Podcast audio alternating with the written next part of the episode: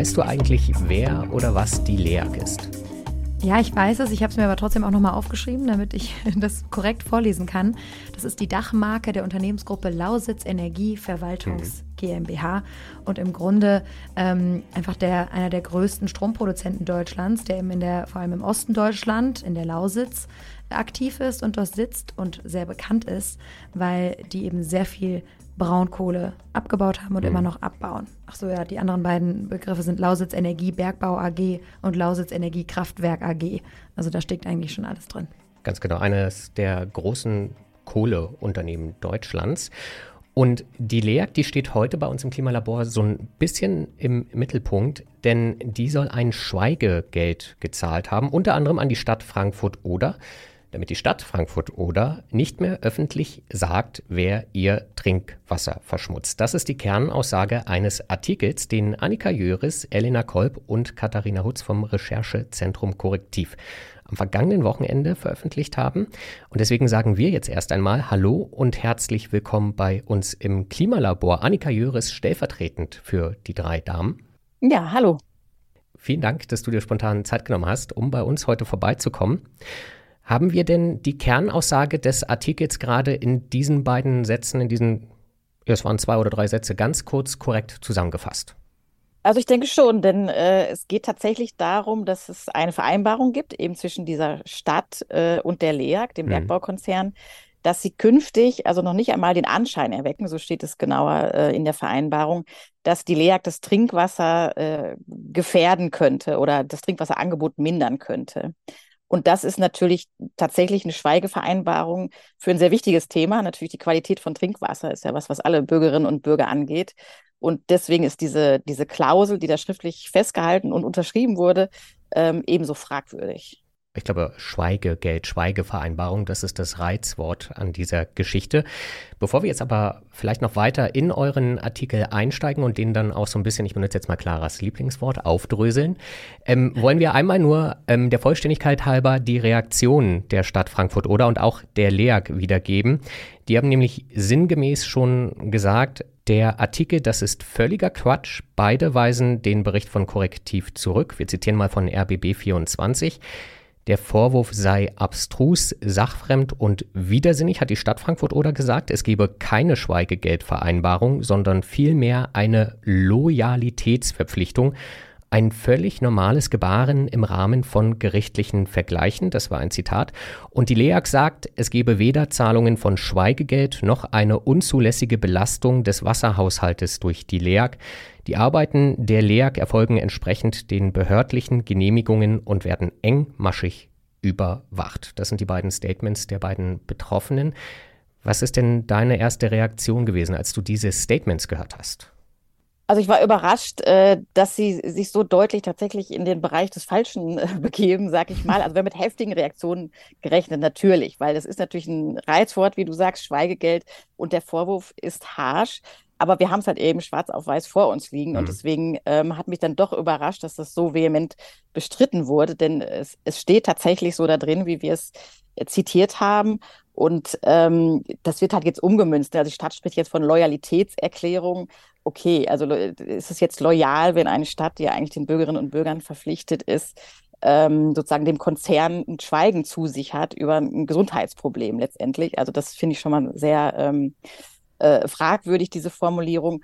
Und was die LEAG äh, da betreibt, ähm, ist eigentlich noch äh, aberwitziger, nenne ich es mal, weil sie hat halt tatsächlich erst auf unsere Anfragen, die wir jetzt zu den Expertinnen und Experten wurden, weil wir ja wirklich monatelang dazu recherchiert haben, hat sie gar nicht geantwortet. Ja. Also weder auf unsere Mails hin, äh, noch auf unsere Anrufe hin, und hat dann quasi noch, während es veröffentlicht wurde, also kurz danach sofort äh, das Dementi rausgehauen. Mhm. Was halt auch tatsächlich äh, voller faktischer Fehler ist, muss man sagen. Denn es ist allgemein bewiesen, also vom Umweltbundesamt ähm, bis hin zum Landesbergbauamt, dass äh, natürlich der Bergbau zu höheren Sulfatwerten im Trinkwasser führen kann. Und es gibt auch einen Grenzwert. Also in dieser Pressemitteilung heißt es ja auch, es gebe angeblich gar keinen Grenzwert, ähm, was auch falsch ist. Es gibt einen Grenzwert und der wurde auch schon erreicht in Frankfurt, oder? Genau, insofern, also würde ich jetzt zusammenfassend sagen zu diesen beiden Reaktionen, bisschen erwartbar, weil der Vorwurf ist harsch, aber er ist, aber diese, diese falschen Informationen da drin sind halt doch überraschend, würde ich denken. Vielleicht können wir da auch nochmal drauf eingehen, denn als ich den Artikel gelesen habe und auch nochmal die Reaktion, habe ich gedacht, der eigentliche Skandal ist natürlich das Wasser, was nicht mehr so sein sollte, wie wir es eigentlich in Deutschland haben wollen, nämlich trinkbar und sauber und vor allem ausreichend. Und der wird jetzt nochmal überdeckt von diesem Reizwort Schweigegeld, weil offensichtlich der Umgang damit, dass dieses Wasser eben nicht mehr so ist, wie, wie wir es gerne hätten, der ist so skandalös sozusagen. Und jetzt frage ich mich, ob wir das nochmal einmal umkehren können. Was ist denn eigentlich gerade das Problem mit der Wasserversorgung durch die L E A G? Also wie ist da gerade der Stand? Könntest du uns da nochmal äh, abholen? Genau, also du, du sagst ganz richtig, der eigentliche Skandal, der dahinter steckt, ist natürlich, dass äh, dieser Bergbau genehmigt wurde, obwohl er eben so vorhersehbar äh, fatale Auswirkungen hat auf das Trinkwasser. Und das hängt einfach damit zusammen, dass ja dort mit, wie im rheinischen Braunkohlegebiet auch, mit diesen riesigen Schaufelbaggern, das kennen ja die meisten jetzt inzwischen von den Protesten der äh, Klimaaktivistin, also wie riesig da die Bagger sind, ähm, werden ja große, äh, ja, hektarweise Erdschichten abgebaut. Ähm, die Sachen müssen geflutet werden und immer wenn man da sozusagen in diesen Wasserkreislauf äh, eingreift, äh, werden Sulfate, die sonst in der Erde gebunden sind, äh, ausgespült. Und die finden sich dann plötzlich im Grundwasser wieder und ähm, belasten dann die, die Trinkwasserversorgung. Wo sie eigentlich also nicht hingehören. Wo sie eigentlich nicht hingehören, genau. Die Sulfate sind halt im Boden enthalten, fast überall. Aber durch den Bergbau werden sie eben ja. ausgespült. So, das, das, das ist das Problem. Und was eigentlich ähm, ein bisschen schade ist, fast sozusagen an diesem Schweigeklausel-Artikel ist, äh, dass er natürlich ein riesiges Problem benennt. Denn solche Klauseln sind ja nach Meinung auch äh, vieler Experten tatsächlich rechtswidrig, weil eben eine Stadt immer Auskunft geben muss und können muss ähm, über die Trinkwasserqualität und auch die Ursachen darüber, warum die vielleicht nicht so, nicht so toll ist. Ähm, aber der eigentliche Skandal ist, dass diese Genehmigungen überhaupt erteilt wurden. Ne? Mhm. Wir zitieren in unserem Artikel ja auch eine Generalanwältin der E U, die im Rechtsstreit, der dem ja vorausging, hat ja schon eine lange Geschichte, ähm, so eine, ein Gutachten abgegeben hat. Und die hat gesagt, eigentlich hätten die diese Genehmigungen gar nicht erst erteilt werden dürfen. Für, für diese Form von Bergabbau dort. Genau, weil, ähm, weil eben das Trinkwasser beeinträchtigt wird. Und es gibt eben E U-weite Vorgaben in der, in der Wasserrahmenrichtlinie, äh, dass das nicht, ähm, ja, wie soll man sagen, nicht akzeptabel ist, wenn ja. industrielle, industrielle äh, Arbeit, industrielle Projekte sozusagen das Trink-, die Trinkwasserqualität mindern. Und das wurde aber in Kauf genommen von dem Landesbergbauamt. Und der ist im Grunde genommen der eigentliche Schuldige dahinter. Ne? Die Wasserwerke müssen jetzt irgendwie zurechtkommen. Ja. Cottbus ist auch eine arme Stadt. Äh, die haben sich dann in, in letzter Not auch wahrscheinlich auf diesen, äh, wie ich finde, ja, fragwürdigen Deal eingelassen. Aber das war jetzt Frankfurt (Oder) oder auch Cottbus oder sind beide betroffen? Frankfurt (Oder). Ähm, wir haben allerdings äh, mit sehr vielen Menschen da vor Ort gesprochen, auch mit einigen Juristen. Und äh, es gab ja einige, die gesagt haben, das ist sicherlich kein Einzelfall. Mhm. Das konnten wir jetzt nicht beweisen, sozusagen, weil uns das Schriftstück fehlte und wir wollten uns jetzt nicht bei so schweren Vorwürfen sozusagen auf, ähm, ja, auf, einfach auf einzelne Aussagen verlassen. Ne? Wir haben es ja aber angedeutet im Artikel, dass es offenbar System hat, denn natürlich ist Frankfurt (Oder) absolut nicht die einzige Stadt, mhm. die Probleme hat mit diesen Sulfatwerten, ähm, sondern es gibt noch sehr viele weitere, die auch Wasserwerke schon schließen mussten, weil das Wasser zu schlecht wurde oder weil zu wenig Wasser nur noch da war durch den Bergbau. Also die ganze Region ist eigentlich gepeinigt, also die ganzen Wasserwerke der Region sind gepeinigt von diesem, von diesem Bergbau eigentlich. Und das lässt halt letztlich das Land zu. Und du hast eben auch Grenzwerte erwähnt, der längst erreicht wurde, sozusagen, was die Sulfatbelastung angeht. Wann wurden denn diese Genehmigungen erteilt, dass man dort diesen Bergbau betreiben darf, der, wo man jetzt sagt, sozusagen, das hätte niemals zugelassen werden dürfen? Also die Genehmigungen wurden schon äh, vor vielen Jahren erteilt. Das äh, läuft ja alles über viele, über viele Jahre. Aber das ist schon, sind ältere Genehmigungen, die aber eben nochmal angegriffen wurden von der Stadt Frankfurt (Oder). Die hat sich ja eigentlich ursprünglich mal gewehrt äh, mhm. dagegen, dass überhaupt diese Genehmigung erteilt wurde und hätte ja sozusagen die Klage auch gewonnen. Also aller Voraussicht nach, und das sagen sie auch, sie hätten sie wahrscheinlich gewonnen. Aber es dauerte denen zu lange und vor allem ist es wohl auch so gewesen, so haben wir mehrfach gehört, dass denen, die auch ein bisschen unter Druck gesetzt wurden, zu sagen, okay, jetzt akzeptiert irgendwie diesen, diesen Deal. Weil wenn sie gewonnen hätten, ist jetzt äh, sozusagen ein Gedankenspiel, wenn sie es durchgezogen hätten und äh, gegen die Genehmigung geklagt hätten, dann wäre natürlich der Bergbau insgesamt in, in Gefahr gewesen. Also ich würde sagen, glücklicherweise für, fürs Klima, und auch für das Trinkwasser. Aber das wäre natürlich ein Riesenhammer gewesen, wenn plötzlich gesagt wird, okay, die Genehmigung für die Leerachse sind illegal eigentlich erteilt worden. Weil man weiß, wie wichtig dieses Unternehmen für die Region in der Lausitz ist und wie viele Arbeitsplätze daran hängen. Und genau, es sind gar nicht mehr allzu viele, aber es ist natürlich äh, die Traditionsfirma, also so ähnlich wie, wie R W E im Rheinland und Ruhrgebiet. Und ähm, es hätte natürlich auch riesige politische Folgen gehabt, weil das wurde halt natürlich zugelassen. Wieder besseren Wissens, muss man sagen, obwohl es halt eben mit dieser Wasserrahmenrichtlinie nicht, ähm, nicht in Einklang zu bringen ist. So, also insofern hat dieser Deal, und deswegen ist er auch so aufgeladen, ein richtiges Urteil verhindert. So. Mhm. Und das wäre natürlich richtig interessant gewesen, wenn die das bis zum Schluss durchgezogen hätten. Und da führen diese beiden Erzählungen zusammen, dass sich die Stadt Frankfurt (Oder) gegen die L E A G, gegen den Kohleabbau der L E A G gewährt hat, habe ich das richtig verstanden, und deswegen vor Gericht gegangen ist gegen die L E A G und man sich dann aber außergerichtlich geeinigt hat, bevor es zu einem Urteil kam. Das ist so halb richtig, also sie ist vor Gericht gegangen, allerdings mhm. nicht gegen die L E A G, sondern eben gegen das Landesbergbauamt, das die okay. Genehmigung erteilt hat. So, aber es hätte natürlich die L E A G getroffen, mhm. wenn die Genehmigung dann äh, hätte zurückgezogen werden müssen.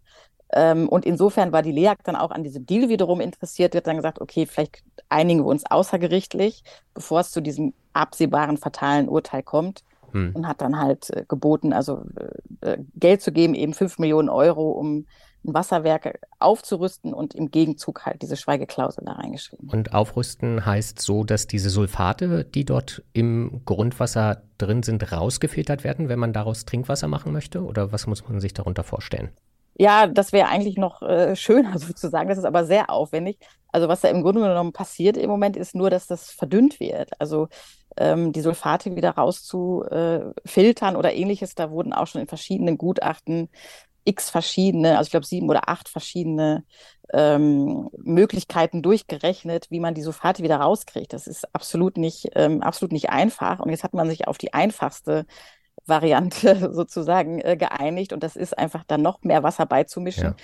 sodass es verdünnt wird. So, das ist jetzt die, die Lösung, die da, die da vorgesehen wird. Also so ist es jetzt halt äh, gutes Trinkwasser, also das kann man sagen, der Deal hat dafür gesorgt, dass jetzt äh, das Trinkwasser wieder der, der Norm entspricht, und äh, ohne dass die jetzt sehr viel mehr, oder ohne dass die Gebühren hätten erhöhen müssen, so, das ist ja auch das Argument der Stadt. Mhm. Und das stimmt auch, dass sozusagen die Kosten nicht von den Bürgerinnen und Bürgern getragen werden mussten, aber langfristig hätte es natürlich nach dem Gerichtsurteil die L E A G zahlen müssen, und das hat es halt geschafft äh, zu verhindern. Das heißt, die Gebühren, die wurden verhindert, weil die L E A G in diesem Vergleich bereit war, fünf Millionen Euro zu bezahlen sozusagen. Also das sagt die Stadt. Die Stadt sagt, wir hätten, äh, wir hätten wahrscheinlich das Urteil gewinnen können, aber es hätte noch länger gedauert, und zwischenzeitlich hätten wir keine Lösung gehabt äh, und hätten dann aus eigener Tasche, aber haben sie nicht, hätten sozusagen die Gebühren stark stark erhöhen müssen. Sie hätten aber auch, das äh, finde ich, ähm, das, das erwähnen sie nie als Option, aber sie hätten natürlich auch ähm, groß Radau machen können, nenne ich es mal. Also hätten ja auch sagen können, ey Leute, hier im, in Berlin oder in Potsdam, hier geht so richtig was schief, wir können unser Trinkwasser nicht mehr reinigen. Mhm. Ähm, wer haftet da jetzt eigentlich für? Und es hätte ja auch eine politische Debatte geben können, ne? Statt so Hinterzimmerdeals. Was ja eigentlich auch die Aufgabe von solchen Wasserbetrieben ist, tatsächlich die Bevölkerung darüber zu informieren, und auch die Aufgabe der Städte und Kommunen, wie die Lage äh, des Trinkwassers ist. Also das ist auch ganz klar Aufgabenbeschreibung, oder? Absolut, absolut. Nun sagen Sie natürlich, und das äh, auch zu Recht, dass Sie natürlich weiterhin über bestimmte Belastungen informieren werden. Das ist ja auch ganz klar gesetzlich geregelt, dass da äh, Grenzwertüberschreitungen oder auch einfach die Zusammensetzung des Wassers publiziert wird. Aber das Entscheidende ist, dass wir halt nicht mehr sagen dürfen, laut dieser äh, Vereinbarung, warum jetzt bestimmte Werte beispielsweise höher steigen werden oder so. Also die dürfen halt nicht mehr den Zusammenhang ziehen, den es ja glasklar gibt, äh, zwischen Kohleabbau und den, und den Werten im Grundwasser. Und das ist halt äh, besonders deswegen tragisch, weil das Problem wird sich ja vergrößern. Ne? Also es ist ja nicht so, als wäre es jetzt äh, bald vorbei, sondern sind sich eigentlich alle einig, dass mit der Flutung dieser Tagebaugruben, also mit diesem mit diesem Ostsee, das muss man sich halt wirklich als gigantisch mhm. vorstellen, das Projekt, das soll ja der größte künstliche See Deutschlands werden, also ein Riesending. Ja, hier nochmal die Unterscheidung, die musste ich nämlich ein paar Mal machen beim Lesen. Es geht nicht um die Ostsee, sondern um den Ostsee, äh, ja, der da also entstehen ich kann, soll. Ja, also ich kann bis heute nicht fassen, dass dieser unglückliche Name gewählt wurde. Ja. Aber genau, das ist sozusagen der Ostsee, also ein See, nicht das, nicht das Meer. Ja. Ein See im Osten. Der, genau, ein See also im Osten. Also der Ostsee, der soll zum größten, künstlichsten See Deutschlands werden, ein riesen, ähm, Riesenprojekt also. Und der wird über viele Jahre geflutet, also den gibt's auch schon, da ist aber da bislang noch sehr wenig Wasser drin.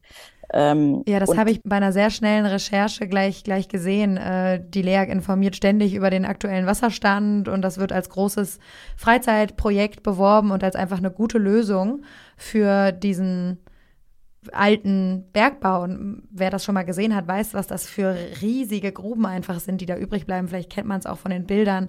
Wir haben über die AktivistInnen vorhin schon mal kurz gesprochen. Also man weiß, das sind einfach gigantische Löcher im Boden sozusagen. Und da ist immer noch die Frage, was man damit macht. Und da hat man sich dafür entschieden, einen riesigen See anzulegen. Und ich finde, wenn man diese Bilder sieht, dann wird einem auch klar, um wie viel Wasser es sich da handeln muss. Da hat es nur eine ganz kurze Online-Recherche gebraucht, um zu sehen, wie viele Artikel schon darüber geschrieben wurden, dass das für die Wasserversorgung nicht nur Brandenburgs, sondern sogar Berlins dann echt problematisch wird. Das ist das, was dahinter steckt, oder?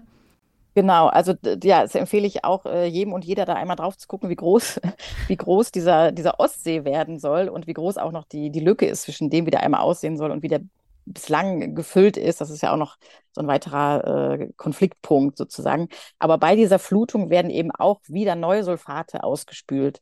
Und das heißt dann auch, dass, ähm, dass die Belastung eben steigt in den kommenden Jahren. Also da gibt es eigentlich auch wissenschaftlichen Konsens drüber und auch, dass das äh, zu einer Belastung in Berlin führen wird, weil es eben diese Spreeverbindung gibt. Also dieser Ostsee ist eine ganz ähm, problematische Sache. Für die L E A G ist es halt die, die günstigste Lösung, ne? Also die hinterlassen halt so Kraterlandschaften, die könnten auch theoretisch ähm, wieder gefüllt werden mit, mit Abraum oder Erde oder was auch immer. Ähm, aber es kostet natürlich unendlich viel mehr, ähm, als da einfach sozusagen das, das, das Grundwasser hochsteigen zu lassen. Ähm, deswegen haben die sich darauf immer geeinigt, also in allen Bergbau, äh, Braunkohlebergbaugebieten mhm. ähm, in Deutschland, dass die, diese, diese Flutung ermöglicht wird. Aber führt halt eben zu diesen großen Trinkwasserproblemen, die halt jetzt mit jedem Jahr größer werden. Das wird ja nachher teuer für die Menschen, die das Trinkwasser gerne hätten. Sehr teuer, ja, das befürchte ich auch. Und warum gibt es da jetzt aber keine Rebellion? Weil wir haben schon ganz kurz angerissen, das betrifft ja dann irgendwann auch wahrscheinlich die, die Stadt Berlin und damit dann spätestens Millionen von Menschen. Und am Rand Berlin, da gibt es ja auch Grünheide und diese ewige Diskussion um Tesla und Strausberg und wer darf da das Wasser benutzen. Und das ist gefühlt einmal in der Woche, alle zwei Wochen in den Nachrichten. Und warum ist dieser Ostsee nie in den Nachrichten und diese Gefahr, die von den Sulfaten ausgeht, die der irgendwann in unser Grundwasser spülen wird, in unser Trinkwasser? Also das ist schon ab und zu in den Nachrichten, aber ich finde auch absolut nicht im Verhältnis äh, dazu, wie, ähm, wie wichtig das tatsächlich ist, also wie relevant für die Trinkwasserversorgung, die eben, die eben existenziell ist. Und wie so unsere Erfahrung jetzt war bei den Recherchen, das ist halt alles furchtbar miteinander verfilzt. Also es hm. gibt kaum unabhängige Parteien in diesem Spiel. Also äh, beispielsweise gibt es ja ähm, eine schwarz-rot-grüne Landesregierung. Das heißt, die Grünen fallen auch schon mal so ein bisschen aus als große Kritiker, genau, in, Bra- in, in Brandenburg, als ja. große Kritiker ähm, dieser Folgen. Also die haben das ja sozusagen geerbt, ist jetzt nicht deren Schuld, aber die sitzen jetzt mit im Boot, äh, mhm. sag ich mal. Denn dieser, dieser Bürgermeister ist, ist von den Linken. Ähm, dann ist natürlich mitverantwortlich sind auch ähm, das äh, Kohleausstiegsgesetz, das von der Großen Koalition verabschiedet wurde, ähm, wo es auch schlecht geregelt ist, wer haftet eigentlich für die ganzen Folgeschäden. Also das ist bislang immer noch nicht genau beziffert und nicht genau geklärt, dass die wirklich die, die Verursacher, also die Konzerne zahlen. Also lange Rede, kurzer Sinn, es gibt einfach ähm, nur wenige Personen, die wirklich ganz unabhängig sind in diesem mhm. großen Geflecht ähm, mhm. aus Bergbau und Industrie. Interessen in, in dem Land und ähm, das sogar macht auf Bundesebene ist das ja so, dass die L E A G eine ganz empfindliche Rolle spielt sozusagen, gerade für den Klima- und ähm, Wirtschaftsminister Robert Habeck, der sich ja durchaus da einen früheren Kohleausstieg irgendwie gewünscht hätte, das auch mal so angetastet hat, aber relativ schnell auch gemerkt hat, aus meinem Empfinden, dass das so leicht nicht wird. Ähm, und da scheint wirklich genau, absolut, sehr viel Druck hinter ja. zu stecken. Sehr, sehr viel Druck und das war ja auch das ähm, Beeindruckende, nenne ich es mal, an unserer Recherche, dass äh, wir davor so viele ähm, Schweigemauern, also ich komme wieder das Schweigewort ins Spiel, aber es trifft es halt einfach, getroffen sind. Also wir haben ja auch äh, Dutzende Wasserwerke und Städte angefragt, einfach auch erstmal mit, äh, sag ich mal, harmlosen Fragen, also In, in welcher Form der Bergbau das, die Wasserwerke in ihrer Region schon beeinflusst hätte oder beeinträchtigt hätte. Das sind ja eigentlich Fragen, wo man denkt, okay, das müsste jetzt jede Öffentlichkeitsstelle beantworten. Aber da kam mhm. halt nichts, ne? Auch auf vermehrte Nachfrage keine Antwort. Und ähm, das ist halt wirklich ein Problem, dass da so wenig ähm, Transparenz herrscht, was da eigentlich passiert und dass öffentliche Stellen, die ja eigentlich zur Auskunft verpflichtet sind, also vielleicht müssen wir es auch dann mal wieder einklagen, wie schon mhm. so häufig in der Korrektivgeschichte, Ähm, dass die da so, ja, so verschwiegen sind und eigentlich relevante Informationen, auf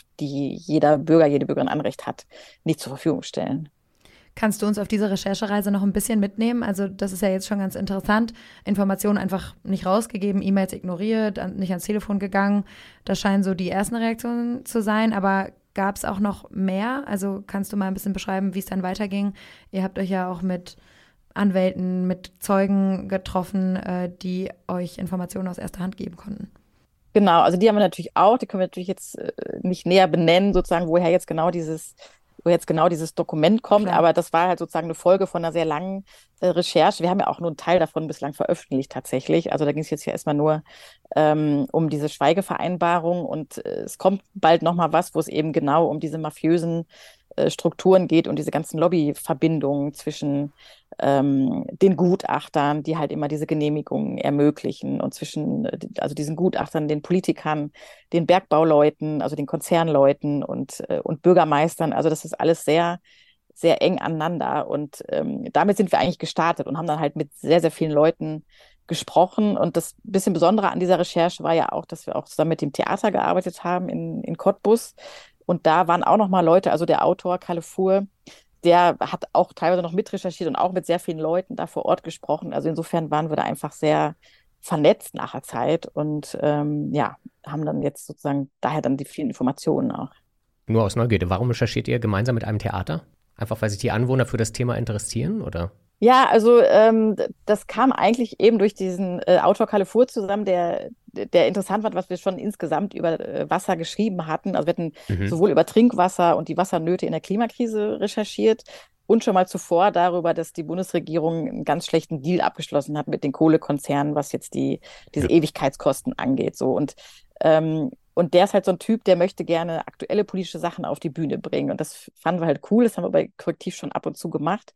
Und so wie wir es jetzt hören, hat es auch total funktioniert. Also das ist jetzt immer aus, ausverkauft und ist jetzt so Stadtgespräch geworden. Und wenn man das halt selbst auf der Bühne sieht, ist es auch eigentlich nochmal viel krasser tatsächlich, als im Artikel zu lesen. Also wenn die dann da... Also es gibt den Artikel als Bühnenstück. Gibt es als Bühnenstück, genau. Wie gesagt, schon jetzt äh, quasi ausverkauft, aber wird wahrscheinlich nochmal dann genau verlängert oder so. Hoffentlich nochmal in der neuen Saison, ja. In Cottbus und, nee, genau, das hat auch super Kritiken gekriegt. Also es ist echt gut, ähm, echt gut angekommen, ja. Und du hast ganz am Anfang auch mal gesagt, dass ihr sozusagen zu Expertinnen geworden seid jetzt auf diesem Gebiet, weil ihr euch einfach so intensiv damit beschäftigt habt. Gibt es denn andere noch Experten oder Expertinnen von Universitäten in der Region oder so, die euch da helfen konnten, die das auch auf dem Schirm haben, die das Ganze überwachen? Man würde ja immer so, jetzt ich als naive Bürgerin hoffe ich immer, dass irgendjemand schon ständig diese Werte checkt und irgendwie guckt, dass das passt. Genau, das, das, das sollte man meinen, aber wir sind zum Beispiel da auch an unsere Grenzen gestoßen, ähm, weil nämlich diese E U-Gutachterin, die ich schon kurz angesprochen hatte, also die hat sich ja das genauer angeguckt, wie das, äh, ob die Genehmigung rechtens war, die da erteilt wurde. Und die sagte auch, dass diese Sulfatwerte äh, gar nicht an den richtigen Stellen ähm, genommen wurden. Also die bemängelte auch das Gutachterwesen sozusagen. Mhm. Und da haben wir natürlich auch versucht, kann, können wir sozusagen eine Art Gegengutachter auftreiben oder jemanden, Ähm, der das beurteilen kann, wie gut diese Werte genommen wurden, qualitativ gut und so. Und das ist halt unglaublich schwierig, weil da müsste man quasi richtig Aufträge erteilen ähm, an, an Testlabore oder so. Also soweit sind wir jetzt, soweit sind wir jetzt nicht gegangen. Aber ähm, es gibt natürlich äh, Hydrologen, Hydrologinnen in der Region, die total besorgt sind, Wasserwirtschaftler, ähm, Umweltrechtler, die das alles mit, mit großer Sorge sehen, die uns auch auf jeden Fall geholfen haben und auch geholfen haben, diese Vereinbarungen juristisch richtig einzuordnen.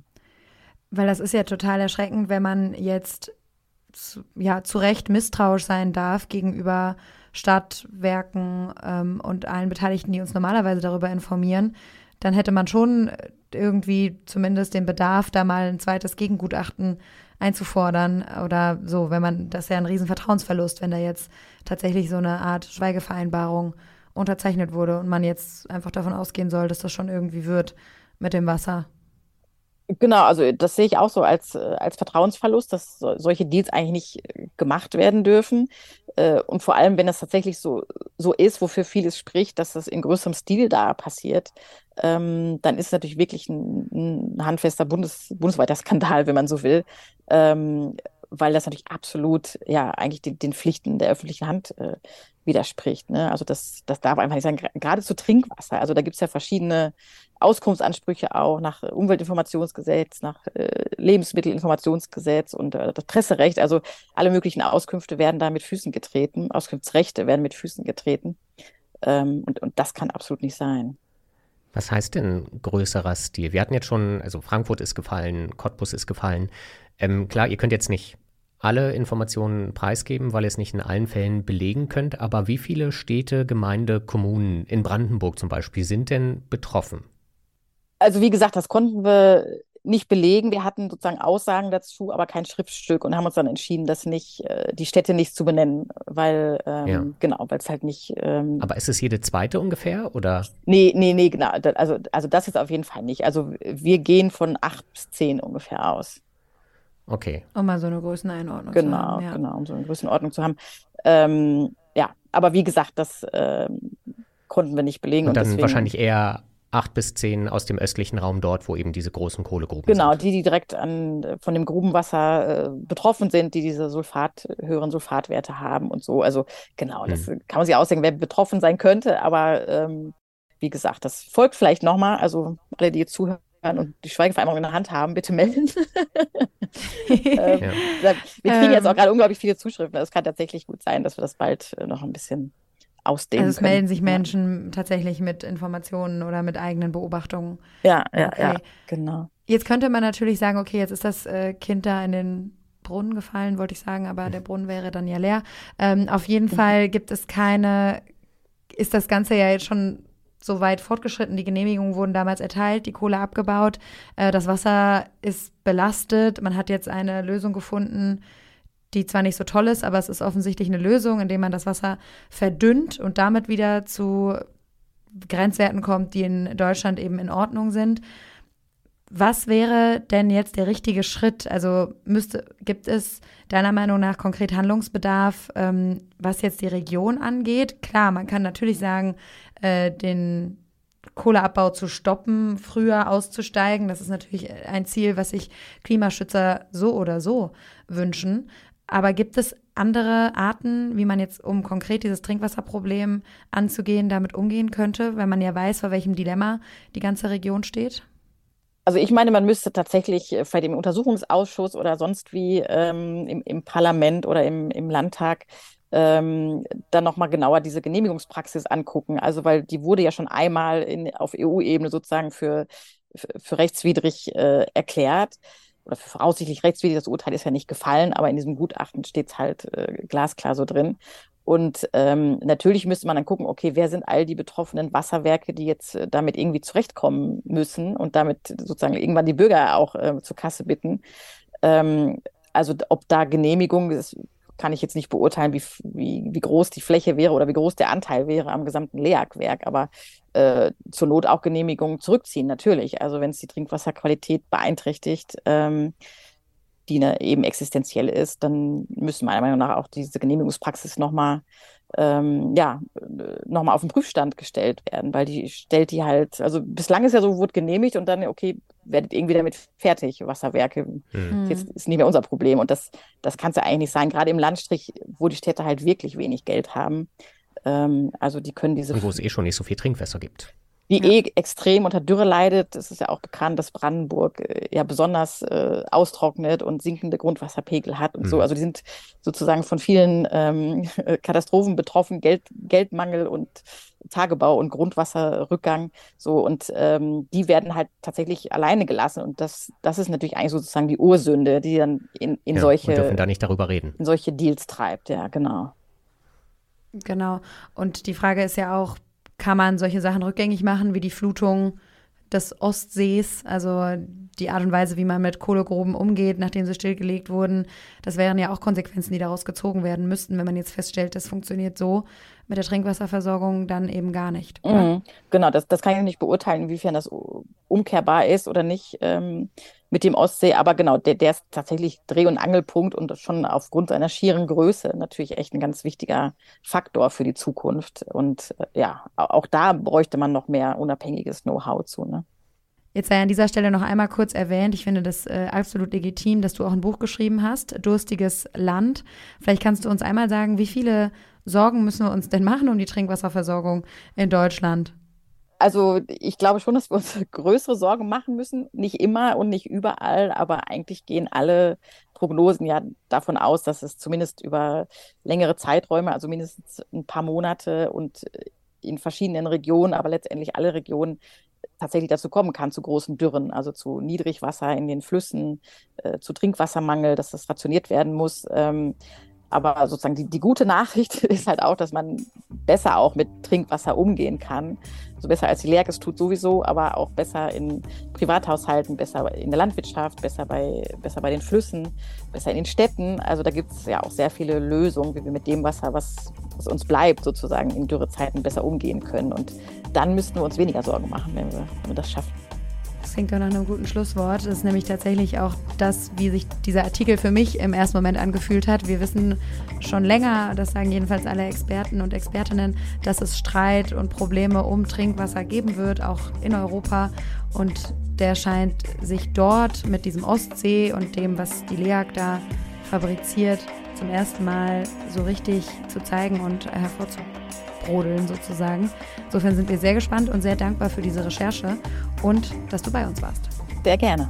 Auch ich sage vielen Dank und wie immer gibt es jede Folge des Klimalabors bei Apple, bei Spotify, bei Amazon Music und natürlich auch bei R T L plus und bei uns in der N T V App. Und alle Interviews auch nochmal zum Nachlesen findet ihr natürlich auch auf n t v punkt de. Dankeschön, bis nächste Woche. Tschüss.